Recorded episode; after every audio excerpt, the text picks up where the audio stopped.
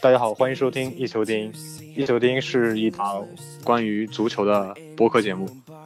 我们关注地球上所有能踢的物体，我们讲述所有关于足球的奇闻异事。跟着我们听足球故事，听音乐。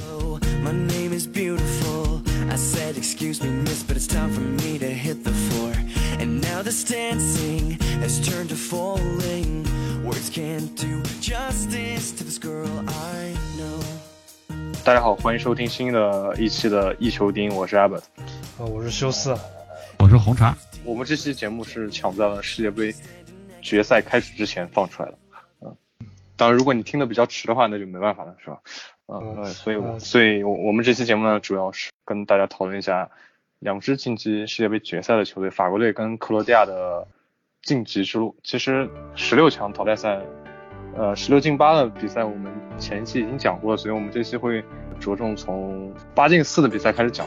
嗯嗯，那首先其实呃，两支球队通过了这么多场的磨难吧，啊，也是一步一步的挺进了世界杯决赛。其实也是并不是一件容易事情，就是既然能在这种赛会制比赛能苟到决赛，毕竟也是说明球队有一定的，对吧？有一定的水平了。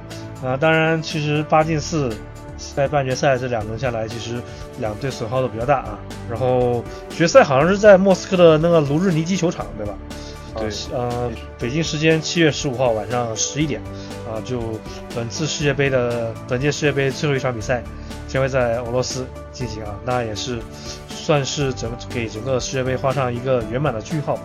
嗯、我们直接从直接说说两队的晋级之路，从八强之后吧。就希望大家能够关注我们新浪微博，啊，关注我们的新浪微博一球 FM，一球定音 FM。嗯，那好，那我们直接从法国队的晋级之路开始啊。法国队八强淘汰了乌拉圭，嗯，这场比赛其实呃也跟我们就简单来说是跟我们之前一直分析法国队一样，法国队是踢的踢的非常非常稳啊。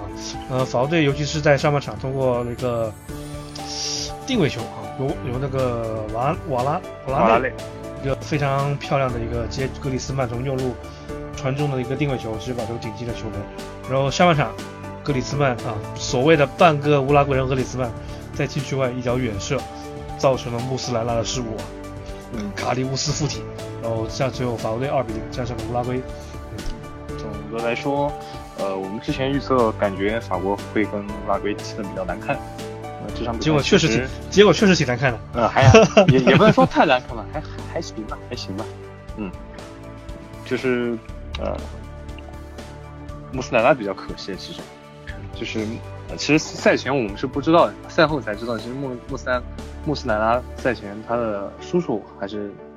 没记错，应该是他叔叔去去世了嘛？对，两个亲人去世，赛前赛后各有两个亲人去世，其实对他心理上打击也是挺大的。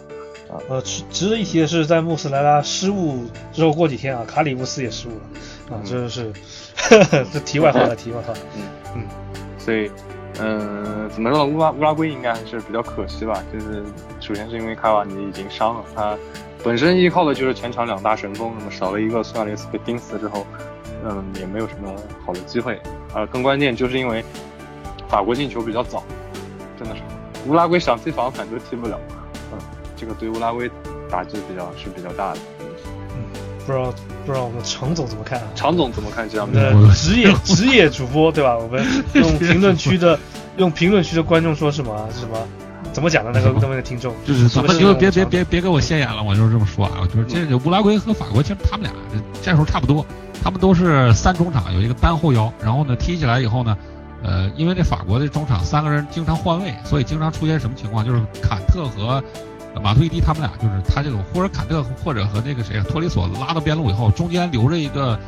呃，博格巴，博格巴自己的速度速率稍微有点慢，结果在他那个位置呢，连续做配合，做短传配合，他有点跟不上，这是法国队的问题啊。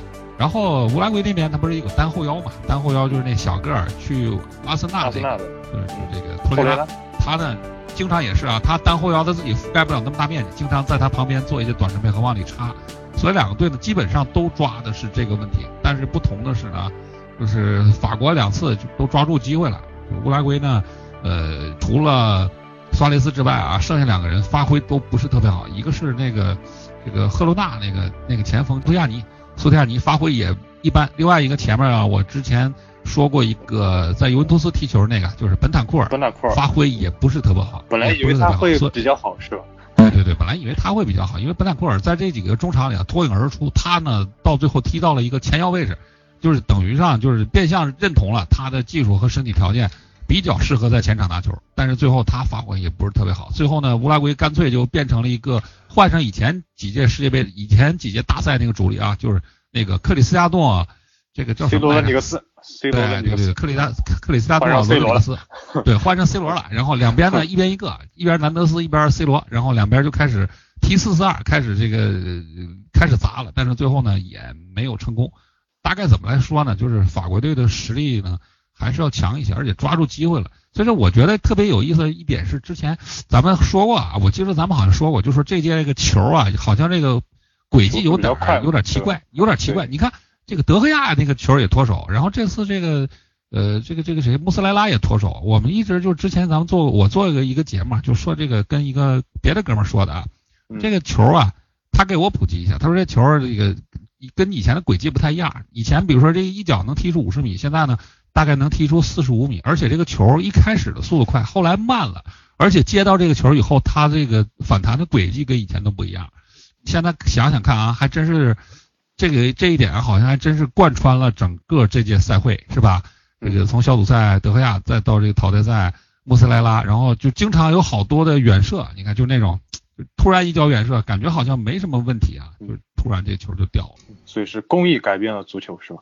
就有有可能，有可能，有可能，嗯，改变了足球比赛。嗯，那这场比赛其实法国在这个。对乌拉圭这场比赛其实也是基基本上说了吧啊，但可能大家都忘记这场比赛发生什么了，我们就刚刚花了几分钟时间给大家稍微回顾了一下发生了什么样的事情。那我们直接看他的半决赛之路啊，半决赛这场比赛其实法国队非常呃算是技术性击倒啊，也算是一个怎么讲？你说法国出全力了吗？我觉得法国也没有怎么出全力。你说。比例，你说法国没有随便踢赢，好像法国反正感觉赢谁都非常非常就是强行五五开啊，而且是皇马那种感觉。啊，就是你觉得好像法国一直在留力，还没有完全爆发出来啊。就是我之前所说的，法国也在德上这猥琐踢法，对吧？一直只负责赢一球啊，当然赢乌拉圭赢两球是因为穆斯莱拉失误啊，不然最后也是赢一球。那其实这场比赛我们法国队其实以不以不变应万变嘛。那值得一提是，这场比赛比利时是调整了自己的阵型啊，嗯，因为后右后卫穆尼耶的这么一个受伤缺阵啊，使得法国队啊，法国队啊通过这个辩证啊，也其实没有辩证了，反正就是通过比利时的辩证获得了这么一个在阵型上还有一个战术上的优势啊，这一点也是可能马丁内斯有点弄巧成拙，因为我之前说过马丁内斯算是本届世界杯里面来说，就是毕竟。他执教俱乐部的经验应该是最丰富的。相对来说，他这种临场应变、这种鬼点子还是比较多。但是他这次对日呃比利时八强赛对那个什么队啊？比利时八强对巴西啊，就通过辩证啊获得了胜利。但是这场比赛啊辩证结果把自己给坑了，这就是我对这场成也辩证，败也辩证。对对对，嗯，这两次辩证吧还有点区别。第一次你看跟那个巴西辩证的时候吧，是他怎么呢？他就是把等于是上了一个就是四三三和三四三来回切换这么阵型啊，经常在防守的时候变成三四三，不是四三三呢，就是三个防守型中场在这个禁区前面堵着，巴西就一直打不进去，然后前面留着呃三个人，就是丁丁、德布劳内加上阿扎尔还有这个卢卡库三个人在前面打反击。可是到了打法国的时候啊，出了问题，这法国干脆人就不出来，要不你就是用那个就是什么呢？就是那个去年那个这个这个那个什么，就是那个。就是那个绝技啊，就是那电影里那绝技什么，你过来呀！啊啊，猥琐猥琐阵型嘛，是吧？啊，对，猥琐这边你你你过来呀，反正就就来这个。然后这时候到到了等到的这个比利时需要打阵地战的时候，出问题了。这什么时候？这个丁丁呢站在法国的左肋部，就是乌姆迪利身前这个位置，其实是有一些空间的。但是呢，这场比赛因为缺了一个穆尼埃嘛，所以把呃，所以边路上有人拉压不上去，所以只能是把。阿扎尔拉到边路，可是阿扎尔拉到左边路以后呢，中间就是丁丁和阿扎尔之间离得太远，这这两个点呢，其实都是突破口，可是每个突破口都能造成一定的威胁，但是两个点联系不上，所以这一直就打不开这个防守，一直打不开法国队防守，结果法国队上来好，就法国队进了球以后，这个比利时就比较难了。对，所以我觉得这比赛啊，其实法国队嗯，法国队现在其实值得一提，就是说他这个防守还是非常稳健。虽然说只要他后卫不脑残，伸手去扣篮了，基本上其实 问题也不是特别大。毕竟他两两个边后卫啊，非呃埃尔南德斯还有那个那个帕瓦，其实像这些世界杯表现都非常的不错啊。就是我觉得法国队能够通过晋级之路，一方面是他球他所有的球员的天赋溢出，对吧？另外一方面德尚他这个稍微保守的踢法哈，赢如果赢了冠军肯定没事了，如果输了最后输了，那肯定大家都会骂把德尚太保守之类之类的。我觉得，嗯，还是就是德尚应该是有还是一个算是一个比较有经验的一个主教练啊，解踢了两届大赛。嗯，哎呀，我们这这话讲出去会很那个的，你知道吗？我们之前一直说德尚足球天才，说德尚难以理解，现在人家赢了，赢了，墙头草，你懂吗？这种东西赢了就墙头草嘛，对吧？不然对吧？嗯，赢了，赢了，嗯嗯，墙头草可，以，嗯。反正就是德尚，就是也不知道他走运还是他他也是全东，是吧啊，？反正 反正嗯法国队啊就这么杀进了决赛啊，也算是众望所归吧。嗯毕竟大家都能预料到啊。那我们其实反观决赛另外一边，克罗地亚啊能够闯进决赛，就是很多人都没有想到的事情。对，那我们克罗地亚球员在之前一直在说，我们这批球员呢是看着九八年那届克罗地亚长大的。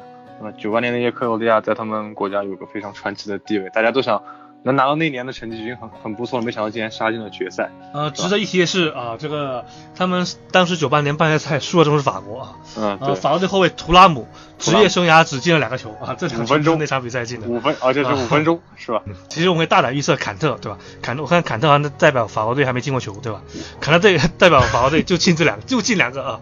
啊，那我们先不吹，我们先说说克罗地亚的晋级之路啊。克罗地亚其实从十六强到现在，其实踢了三场加时啊。呃，八分之一决赛加时点球战胜了俄罗斯啊。呃，这场呃第二场加时呃战胜了英格兰啊。这英格兰最后还是哎还是差一口气，对吧？差两口气，差两口气。嗯获得世界杯冠军了。嗯虽然、嗯、真的是可惜了，我本来买的是克罗地亚三连点球进决赛，没想到差了一个点球。英格兰不争气啊，你知道吗？那克罗地亚其实对俄罗斯那场比赛，其实呃虽然赢了，但是整个比赛这么一个说服力并不是特别够，以至于在半决赛踢英格兰的时候，很多人看好英格兰，就是因为整个的克罗地亚在这两场这么十六强和八强的比赛中，并没有拿出本来应该有的这么一个实力。其实我们简单分析一下克罗地亚的三条线，其实阵容都不错，呃，但是在十六强和八强没感觉没感受到啊，有可能是因为某些原因。怎么说呢？其实克罗地亚这个球队，你要知道，他以前也经常这样。我们之前不是说过吗？他小组赛踢得很好，然后到加到淘汰赛突然好像状态不行了，嗯、这个情况，我觉得其实你要说克罗地亚三条线都很好，也说不上来，你只能说他中场，他中场是可以。我觉得中场莫伦蒂奇跟拉基蒂奇这个配置，呃，也就法国能拼一拼吧。嗯、其实值得一提，西班牙能拼一嗯拼嘛？但是你你他后防线跟前锋真的很好啊，前锋曼朱吧还还行吧。你就说后防线真的很好吗？也也说不上来吧。有啊，洛老板，英超不对，你想 欧冠、欧冠、欧冠亚军中卫洛夫伦，对吧？我操，还有什么？还有什么？乌克兰乌克兰民族乌克兰支持选手，对吧？维达，维达，嗯，一一张我就说实话，我说实话，真的，呃，克罗地亚这这三场比赛踢下来，他就相当于一个普通发挥吧，真的是正常发挥。嗯，其实他获半决赛这场比赛其实也可以值得一提。这个场比赛其实上了布罗佐维奇啊，布罗佐维奇首发出场算是一个辩证。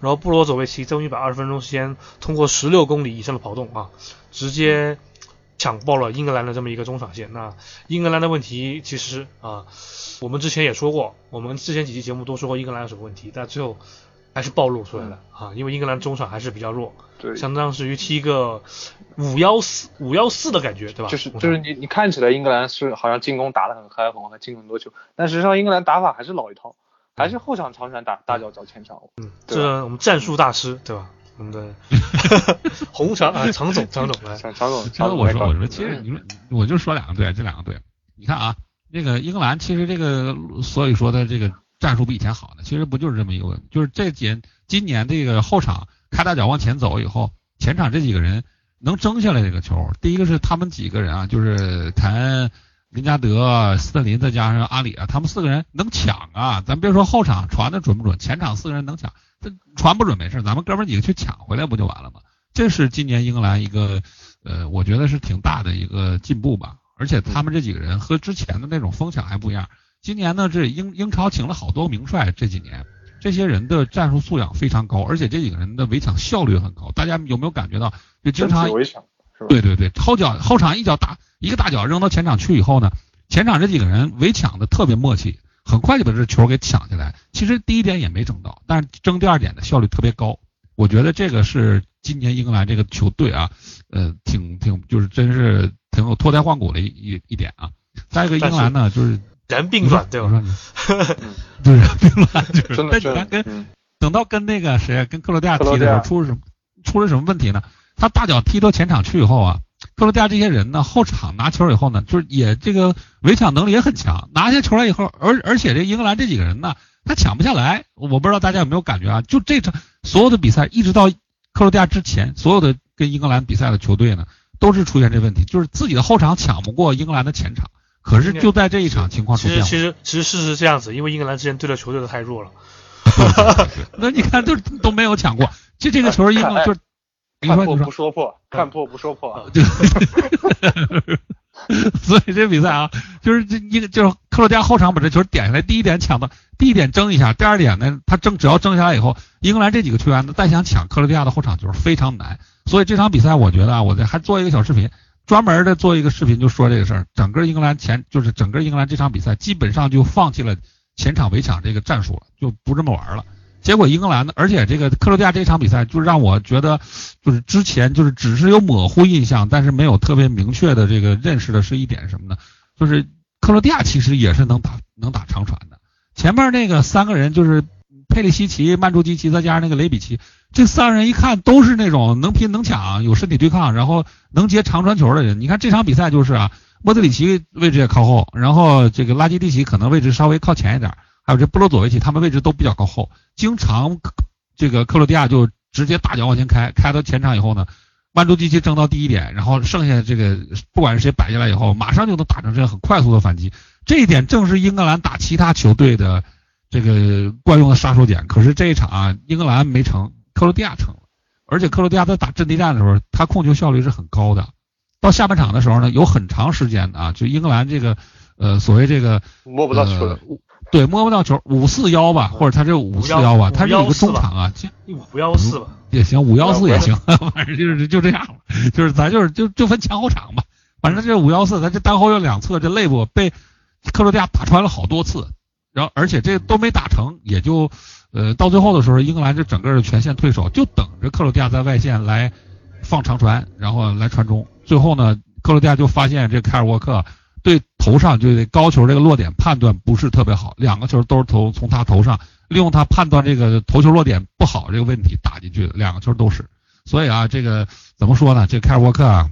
就是怎么说呢，是一个亮点吧。凯尔英格兰对凯尔沃克的使用是一个亮点吧，能带两脚球，能长传，身体对抗也好。但是最后没办法，在死守的时候，凯尔沃克是一个边后卫出身的这么一个中后卫，好多的这个边后卫出身的中后卫呢，他都得过这关。就是什么，就是对高球落点的判断，有他的问题就是什么，他不看他看球不看人，他知道球往哪去，但是他旁边的人什么样他都不知道。这是边后卫改中后卫的球员。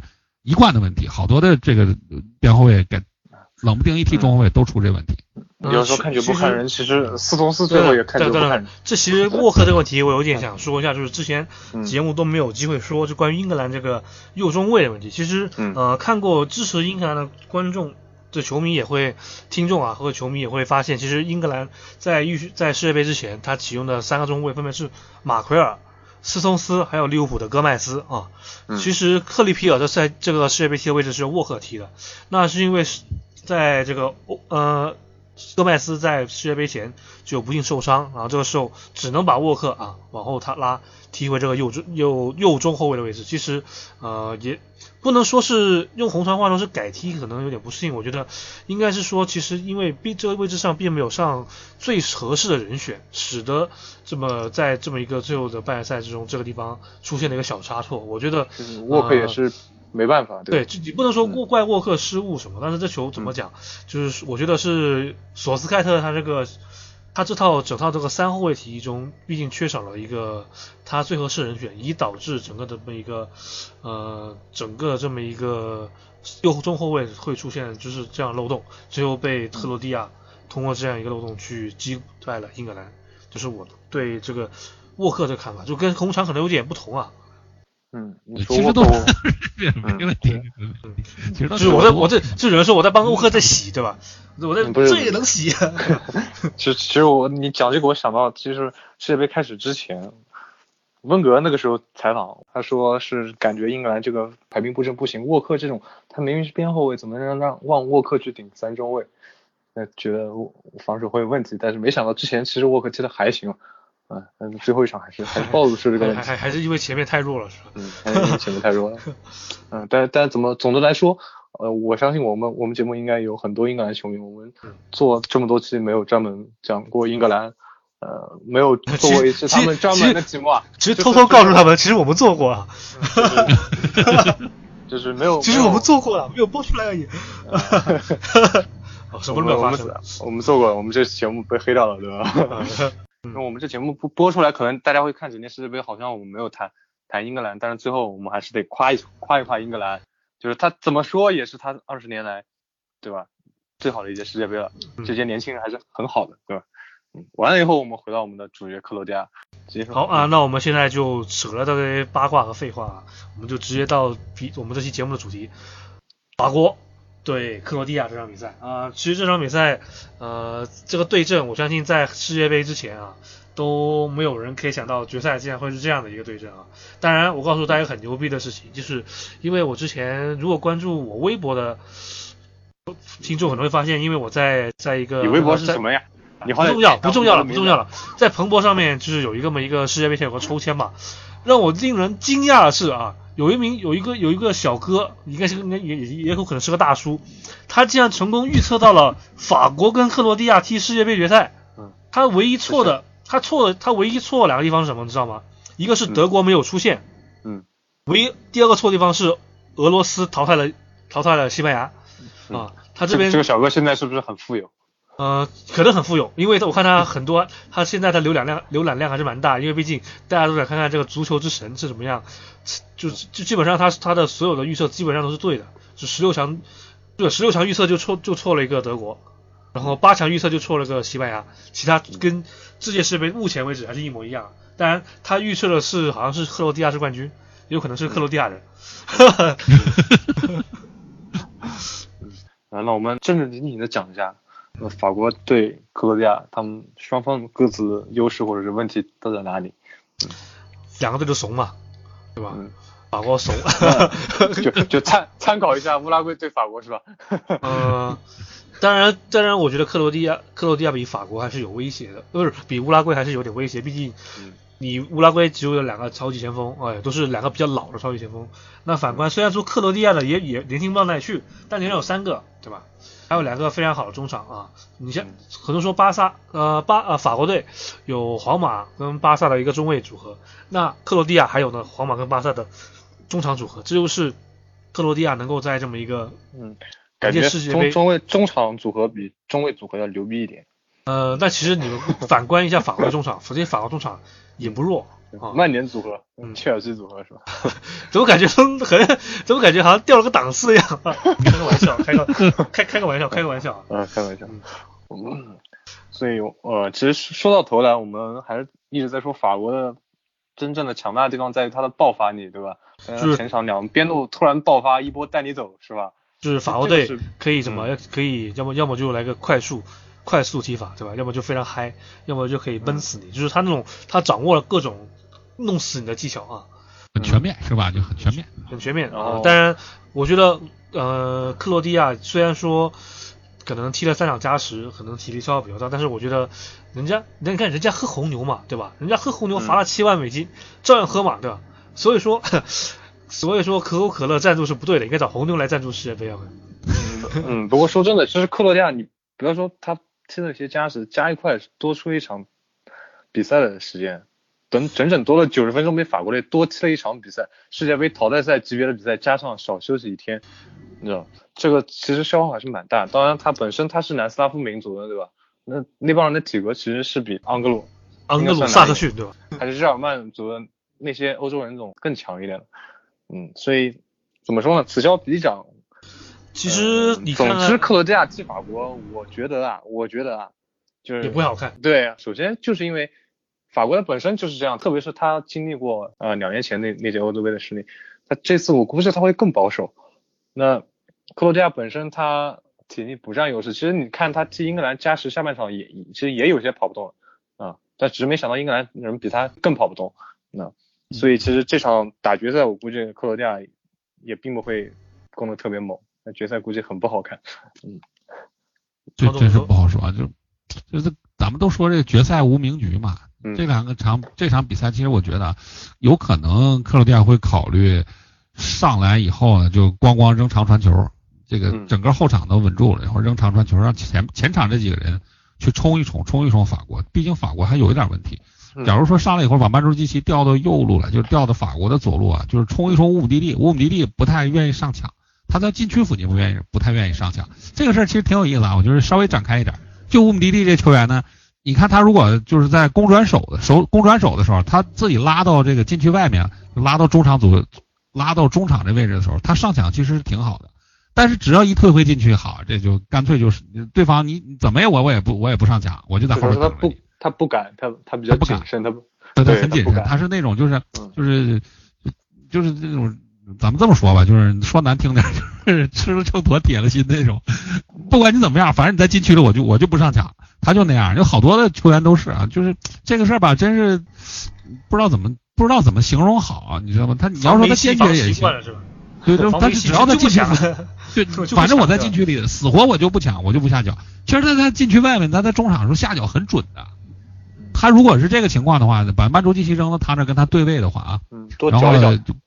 对，多搅一搅的，他他不上，他不上不上抢啊，这个球很有可能抢到二点的。然后这旁边的雷比奇啊，或者是佩里西奇啊，这些球员呢，很可能在这个位置找一找机会。所以这个时候呢，你看这克罗地亚这个打英格兰那场比赛就有一个倾向啊，就真的到了这种打成这种长传球的时候，就把拉基蒂奇推到前场去，把这个莫德里奇和布罗佐维奇拖在后场，很有可能这样的啊，就踢一个伪四四二。就是这个曼朱基奇在前面顶着，两边一边一个边锋，然后曼朱基奇身后放一个拉基蒂奇，很有可能是这么玩的啊，就是专门找法国队。但是其实这个克罗地亚自己这个中后场也不是特别稳，这之前的几场，这个维达不管是英格兰队还是谁啊，其他的队都是打那个克罗地亚那个这个左中卫维达，就是小辫儿打扎小辫儿那个，都是打他旁边，对，都是打他旁边。然后就不管是斯特林跑他，或者是其他球员就是砸他。反正这维达呢，这儿是有点问题。你要说有多大问题，那倒也没有。但是他身体呢，确实他是在这个后防线里头稍微弱的一环，稍微弱的一环。其他呢，就我觉得大概应该就是这样吧，就是两个角就打对角线，呃，双方的左肋部都是有点问题。但是具体怎么踢啊，咱们还得看两句。这个的比赛都踢到这份上了，就是不一定出现什么意外情况。比如说什么，就乌米蒂突然想挠挠。觉得后脑勺有点刺挠，把手举起来，然后突然投，突然手球了。那摩德里奇什么赛前呕吐是吧？对啊，这这都有可能的啊，赛前呕吐啊，或者是第一天晚上就打了一宿电子游戏，没断网，这都有可能的啊。没断网，感觉别表示怎么回事？这是，呃，其实刚刚红肠说那些我有点不是特别认同，就是我觉得法国队，因为其实克罗地亚如果想就是因为。我说句老实话来说吧，法国队赢的概率肯定是大的，对吧？那如果克罗地亚怎么想赢？其实我觉得，在我们说做过讲了那么多期法国队，法国队最弱的地方，最弱的球员是哪一位？一个是右后卫，另外一个是门将。就相对而言，帕瓦尔虽然说这赛季这欧洲这这世界杯表现还是非常不错，但是你要知道，克罗地亚最锋利的那把佩剑啊，佩里西奇是在左路。所以说佩里西奇如果能够把这个帕瓦给压制的受不就压的很难受的话，啊，那我觉得克罗地亚还是有一定机会的发挥的，而且大家别忘记了，忘别忘记曼朱基奇在尤文图斯的时候踢的就是左边锋的位置。我觉得如果两个这样一个速度又又很快，而且身身材又有优势的这样两个球员疯狂冲击帕瓦尔的话，我觉得有大有一定可能性。如果坎特补防的不是特别到位的话，我觉得法国的右法国的右路会被打有可能，有可能。啊，这就是因为法国的右后卫这方面，我从世界杯开始之前我也说过，因为法国队其实首发右后卫应该是 CD 贝，但是因为 CD 贝受伤，德尚采用了帕瓦尔，就是也是，通常你刚刚说英格兰对吧？右后卫找中后卫，人家中后卫找右后卫，会不会出现同样的问题？会被佩剑打爆呢？对吧？这样如果有可能，中间有可能，很有可能。所以所以嗯呃，我觉得这个法国队的右路，我觉得是整整个比赛的胜负手吧。啊，嗯，可可以的，休斯其实休斯，他已经说了很多场，觉得法国右后卫不行，但是每场其实法国的右后卫表现都可以，这是最后一场了，这是他最后的机会了，他们要坚持自己。就是他咱咱们说他不行，其实也是分，他就是就是对着那相种脚底对活好的那些前边锋有点稍微差一点，这平时还可以。呃，对比法国队的整体阵容来说，他门将也是个相对来说有点弱啊，有点弱。洛里是洛里是有机会举起大力神杯的人，知道吗？呃，但是凯凯恩也有机会举起嘛，对吧？当然，其实这其实洛里这个这个门将，其实我一直对他呃有一种偏见，个人观点啊，个人观点不代表本不代表本节目的观点啊，就是嗯可能是他。可能是他，可能是他，可能是洛里斯洛里斯的预判太好了，嗯以至于他会出一些打呲踢呲的球，他竟然会目送球门入框的。不是，这这其实很明显。我们以菲亚不去看这赛季英超比赛，呃，沃特茨主场对利物浦那场球，萨拉赫右脚踢呲了进球，嗯对西布罗姆维奇隆冬一脚踢呲了也是进球，就嗯遇到那种不是那种可能那种有那种四两拨千斤那种踢那种射门的时候，反而是洛里的一个优势，可能是他预判太快，还是他脚底那个扎的太紧。遇到这种突如其来的变化，比如说折射嗯，这样的，比如说梅尔卡多，阿根廷那种折射，会有我，你这么你这么说，折射踢次谁换谁也防不住啊。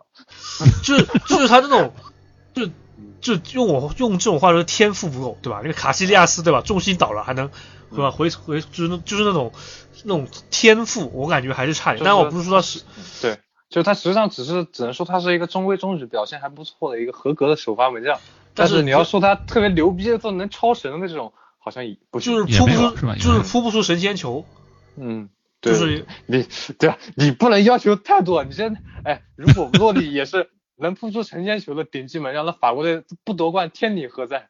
对啊，法国队不夺冠天理何在啊？我是想表达这个观点啊，没有错啊。其实我我对诺里也是有类似的看法。我我觉得他其实也是，我其实我刚才已经说了，就是他没有什么，就就感觉特别有天赋的这种门将，对吧？但是我我觉得大赛的时候真真的很难说啊，这是大赛决赛的时候，你你说德赫亚德赫亚没有天赋吗？库尔图瓦没有天赋吗？但是他们还是丢球？但是洛里到现在，他这种稳稳当当、看似平平庸庸的门将，反而哎走到最后还，可以，对吧？走到最后 是吧？嗯嗯，就是那这是这是一个问题嘛？那那你还其实我们还还有另外一种情况，没有没有讨论一下？如果克伦地亚跟法国打加时，克罗地亚四年加时是吧？嗯，最后呃其实这场比赛我觉得踢到什么样的一个结果，其实我觉得作为一个中立球迷来说，呃，也还是能够嗯，啊，其实我说真的，我真觉得加时的可能性挺大。你先，其实怎么说呢？就这是不是，我觉得这这场比赛最有尿点，并不是说加时，应该是 VAR 来决定本届世界杯的冠军。我觉得这是这个最屌的这么一个结局啊。嗯因为其实，在小组赛之后，在淘汰赛时间，其实 VAR 用的非常非常少，用的非常非常少。跟小组赛期间，对吧？动不动就吹个点球，动不动就什么回看看电视这样的东西，对吧？相对来说少很多。如果在世界杯决赛通过 VAR 来决定了比赛的胜负，我觉得也算是有点尴尬了，就就有点尴尬对。高科技嘛，对吧？这是必经的道路。嗯，哦，就是我刚刚想说那个所谓加时，不是不是所谓玄学或者什么，就是其实你看到现在团现代足球更更加注重速度、力量和团队配合。上一届世界杯踢的加时，一零年的世界杯时候也就连续三连续三届连续两届还是三届世界杯都踢了加时，三届就？踢了加时。对嗯其实其实其实就是这样，就是特别是到了最后关头，大家都已经拼到这个时候，更多是啊、用央视解说套话，就是更多是意志品质上面的拼搏，对吧？在加强进攻的时候也做好防守，对吧？对对，这真的说实话，真的我觉得加时可能性真的很大。你嗯，我我加时赛就有就就要有个球员这么站出来，对吧？嗯对，哎，所以那我那我们赶赶紧聊聊哪个哪个国家的宽度比较大呢？呃但俄罗斯的宽，俄罗斯的国家宽度还是可以利用一下，对吧？毕竟啊，隔隔个隔个几千公里，对吧？嗯，你你去过俄罗斯吗？没去过，没去过，没去过。啊我去过俄罗斯认怂认怂啊。嗯，那其实这场比赛啊，这还有一个魔咒，就是好像从九二年世界杯开始是吧？每届世界杯决赛都会有嗯拜仁和国米的球员参与啊，这也是今年也不例外。啊，所以说英格兰输是因为英格兰没有国米球员啊。嗯呃，拜仁的球员就是法国的托利索啊，然后嗯国米的话分别是佩里西奇跟布罗佐维奇啊，也算是完成了这么一个心愿啊。虽然国米国米的国米沉寂了这么多年，但最后还是能够很好的延续这么一个传统，其实也是一个非常呃有趣的这么一个巧合吧，不能不要说魔咒了，毕竟好东西嘛。然后其实这场比赛，我觉得就是说，你知道我说预测谁谁赢谁谁会赢会怎么样？我觉得还是相对来说比较，都到这个时候了吧，再说这么多也没什么意义了，对啊，没什么意义。就是大家开开心心，对吧？对吧嗯？有女朋友的抱着女朋友看了，没女朋友像我这样的抱抱枕看，对吧？都这样子看吧。世界杯这个属于呃四年一次的这么一个大节日，也算是接近一个尾声了。不知道这一届世界杯之后会产生多少的新球迷啊？嗯那也不知道你会怎样评价这届世界杯？你会这个这期嗯怎么评价世界杯，还是决赛之后啊，再找一期时间来给大家讲一讲吧啊，嗯。也算是给我们这个赛季啊，就世界杯之后我们做一期节目，将会给我们这个赛季画上一个句号啊，啊，那我们新赛季就会从另就是在世界杯决赛之后那一期做完之后，我们的一休天一休天的节目将会以新赛季的名模式啊从开始。当然，这方面我们就给大家可能会讲讲一讲，比如说世界杯期间发生一些热点话题，呃，不过不不过这个东西我们下期再说吧，不要讲那么多了，嗯不要给自己挖坑，对吧？搞不好世界杯结束之后，这个节目就没有了呢，对吧？嗯嗯，所以嗯，不管怎么说，我们世界杯且听且听且珍惜。哎，对，不是我我们世界杯节目是年头到尾算上应该四五期了，嗯，非常感谢您的一直看世界杯期间啊，对吧？输了那么多球是吧？还还有心情来听我们的节目，真？的非常感谢您的啊，首先其实音质非常烂啊，这点真的是要给大家说一声抱歉啊。然后嗯可能更新也比较没有这么及时，因为呃，希望大家能够体谅一下，毕竟大家都是白天要工作啊，就嗯是晚上能抽时间出来录再剪，其实也是就是可能时效性相对来说有点差，但我觉得对我相信听众朋友听我们节目也不是时效性，对吧？呃，就是 因为因为时其实因为时效性问题，我们我们被黑被卡掉了一期节目啊，对吧？啊 对对对不妨给大家来来什么献个所以呃，怎么说呢？最后还是谢谢您的支持了，嗯，也希望您可以关注我们。呃，我也希望有更多的女球迷能够关注我们的节目啊。我们这期节目就我们到这就里结束了。然后世界杯啊，世界杯大家一起看世界杯啊，别虽然是晚上十一点啊，但是也大家注意休息啊，呃，第二天还要上班的。